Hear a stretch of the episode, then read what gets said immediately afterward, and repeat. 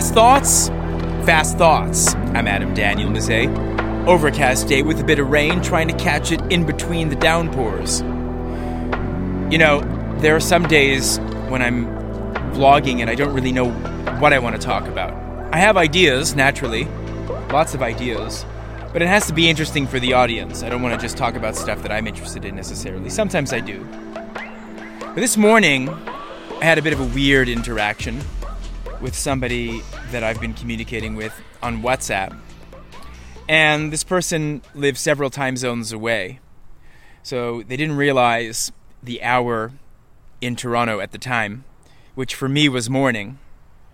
And this person sent this slightly caustic WhatsApp message to me, um, kind of like a toss away, you know, just like one of those kind of things. Somebody felt like airing their grievances. Somebody felt like giving me a piece of their mind, telling me off about something that they perceived. Again, that word is very key. That they perceived that I did, um, and they let me have it. And in a very concise paragraph, I got a bunch of different sort of what I'm going to call um, barbs um, in a short paragraph. So, naturally, you wipe the sleep away from your eyes. You know, of course, you wash your hands and all whatnot. Wash your face, do your ablutions. Um, and then I was like, okay, how do I respond to this? There's a number of ways I can respond to this.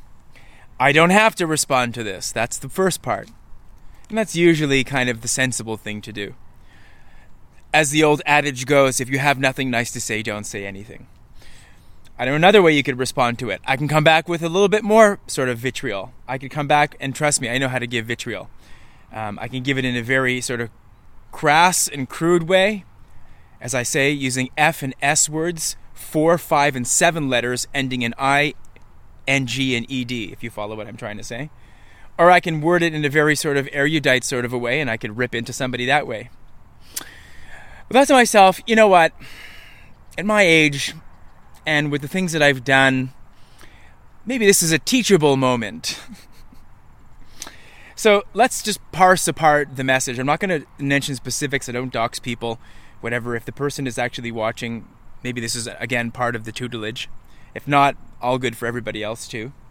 So basically, the person interpreted um, uh, my behavior in a certain sort of a way, and then had the audacity to level the accusation against me that I'm bipolar or something like that, they said. And I was like, so you don't get your way. Something doesn't work out the way that you want it to work out. And then you have the audacity to call me bipolar, which I know today with the pop psychology and the pop psychoanalysis that we do these days online, and with the facility with which people are able to just basically chuck all manner of brickbats to somebody through social with zero sort of personal or physical consequences because it's all being done through this filter of the machine. Calling somebody bipolar is a very serious accusation. Like people that are diagnosed as bipolar or people that genuinely have let's say, manic depressive type of behaviors, that's a very serious accusation. That is a very serious um, thing to actually have. And for people that are married to people that are manic depressive or bipolar or whatever they, they call it these days, they're going through hell on a regular basis. I'm sure you have people like that that you know in your life. This is the accusation that this person sent to me on a Sunday morning. Now, a little bit of backstory. I ceased communicating with this person several days prior because I'd seen some other things that were being mentioned that I decided, you know what, it's better if I just exit this conversation. It happens in business, it happens in my private life, it happens in my personal life. Just let's exit this conversation. It's not really going anywhere. I don't need to be right. Like I've said before on Fast Thoughts, I don't need to be right. I don't need to be I don't A I don't need to be right and B I don't need to make people feel bad about things that they say. Like I have this expression for those that know me well, I don't play God. That's God's job to do. I don't play God. I don't need to say things to people that are going to hurt people. I don't need to cut into people in a way that's going to make them feel horrible about themselves. I don't need to have that very um, brutish and macabre satisfaction that some people have to rip people a new one. I don't. I don't feel any degree of satisfaction or pleasure in that at all. In fact, sometimes when I behave that way, and we can all behave that way because we all have the capacity to be bestial in that way, if I can say it as such. But every time I do things like that, I end up feeling horrendous. But sometimes you need to actually point things out to people when they're just going off on, on a tangent. And I basically responded to this person and I said, and it wasn't being snarky, I was just like, um, thank you very much for your send. Um, a lovely thing to read on a very placid Sunday morning, first thing when I wake up, because um, it was it, it was basically pop psychoanalysis combined with critiques about my vlogging activity, with my fast thoughts, and I was like, thank you for the advice about the vlog. I always take advice about things, uh, you know, with respect to my vlogging and my public persona, and I go, no thanks for the psychoanalysis. End of story. No F word, no S word, not telling people off. Again came another massive block. I didn't respond to it. The point of this fast thoughts that I'm trying to state is you do not have to respond to things that you can clearly see come from a place of malice in somebody. Do not judge people. By that I mean to say is you don't know what people are going through. You don't know people's schedules. You don't know what people are planning. Like, that's the thing. See, with this thing with the social, we all have this presumption that we know everybody very well or that we have a license to speak to people in a way that is absolutely candid and unvarnished without any pre solicitation, meaning I didn't necessarily ask for you to, to describe things to me in that way or send things to me like that or talk to me that way. But for some reason, the fact that there's a device filter, there's like a third party intervening between our exchange, there, you seem to think that it's okay for you to do and say the things that you do. Again, I don't want to get into that particular aspect because I'm not going to be stopping that kind of behavior clearly.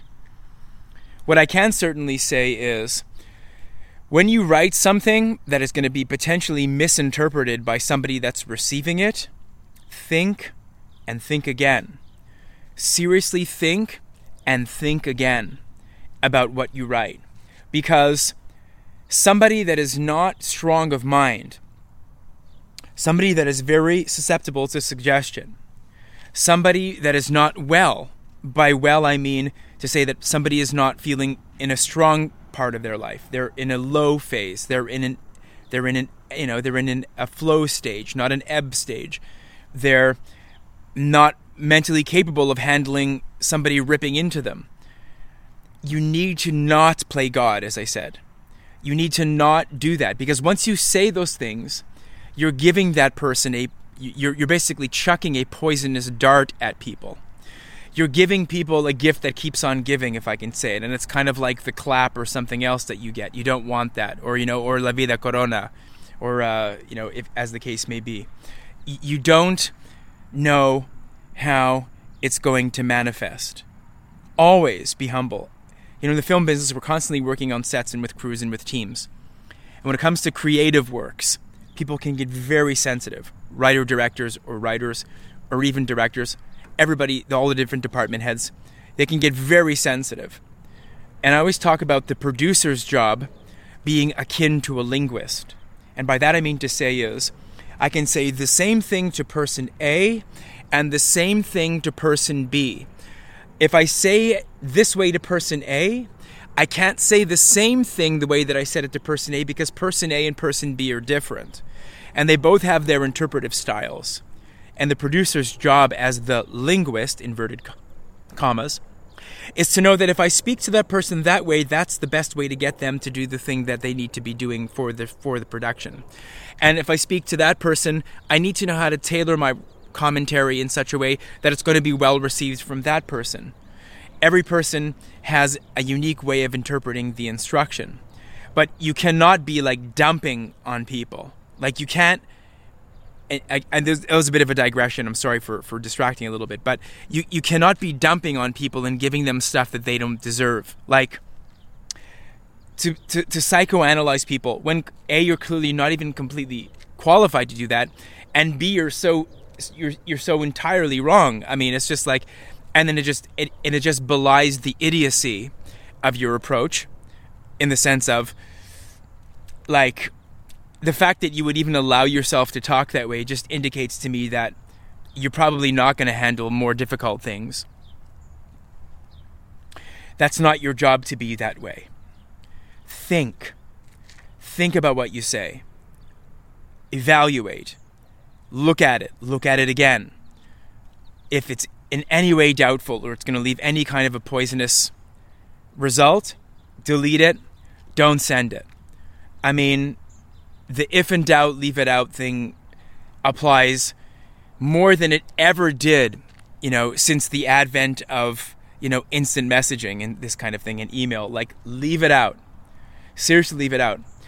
I mean, for it kind of it kind of stunned me. It was like getting jabbed, you know, in the morning with like a jab or like a hook. I was like, whoa, like whoa, like where did that come from? Completely unsolicited. It's like imagine not talking to somebody for like two or three or four days, and then it's just like you wake up to like a slap across the face. Completely, completely unwarranted. Anybody out there that thinks that you have a right to like vent on somebody, like if this is your if this is your personal life, okay, we're not talking about personal life here.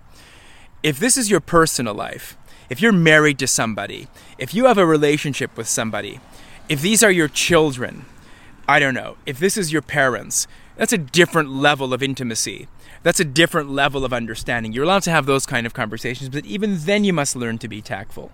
Tactful. But when it comes to complete strangers, be careful what you say. Like seriously be careful what you say. If you don't know somebody well enough, you don't know how those words are going to manifest. You don't know how those words are going to propagate and filter through their system. You don't know how it's going to percolate. It could it could damage them. I'm sure people on this vlog remember things that they've heard from people over the years, and they can still recall some of the ways that it hurt when they had received it. I guess the point I'm trying to make is I'm always of the, I'm the personality. I'm the type of personality. It's like I better not say something even though I feel like I can. I'm perfectly capable of saying everything and anything anytime I want to say it. I've gone through a lot of experiences. I have a lot of good advice I like to think I know what I'm talking about. Maybe that sounds a bit hubristic, but too bad. If you don't like the light shining in your eyes, turn your head away. I'm not shut, I'm not I'm not turning down the headlights. But the thing is, I always try to just temper my speech. You win no points. You win no bonus points for eviscerating somebody's self-confidence or for making somebody feel horrendous. It doesn't win you any plaudits at all it actually makes you seem like a vile and cruel individual. The aim is to add in the good. The aim is to minimize the evil and to minimize the rancor. There are so many created problems in our current zeitgeist. There are so many created issues in how we're living life today. I look back at history, being the amateur student of history that I am. I look back at the challenges that those people face. I was recently having an exchange with a very dear friend of mine in Los Angeles. And I said, you know, people before us innovated. They dealt with difficulties. They dealt with shortages of supply. They dealt with shortages of logistics. They dealt with um, seemingly impossible odds, seemingly insurmountable, insurmountable conflicts and challenges. And they triumphed. We need to dip into that sort of energy as well. We need to tr- transcend the pettiness that we see ourselves going through in this day and age. And it starts on the micro. And here's kind of like the, the, the, the full circle of it. It starts on the micro. It starts on the interpersonal. It starts on how you interact with people and how you behave and how you talk to them and how you address them and how you, dare I say, evaluate them and how you, how you, how you deal with them. And if you can't do that properly, you can't expect to succeed on the macro level.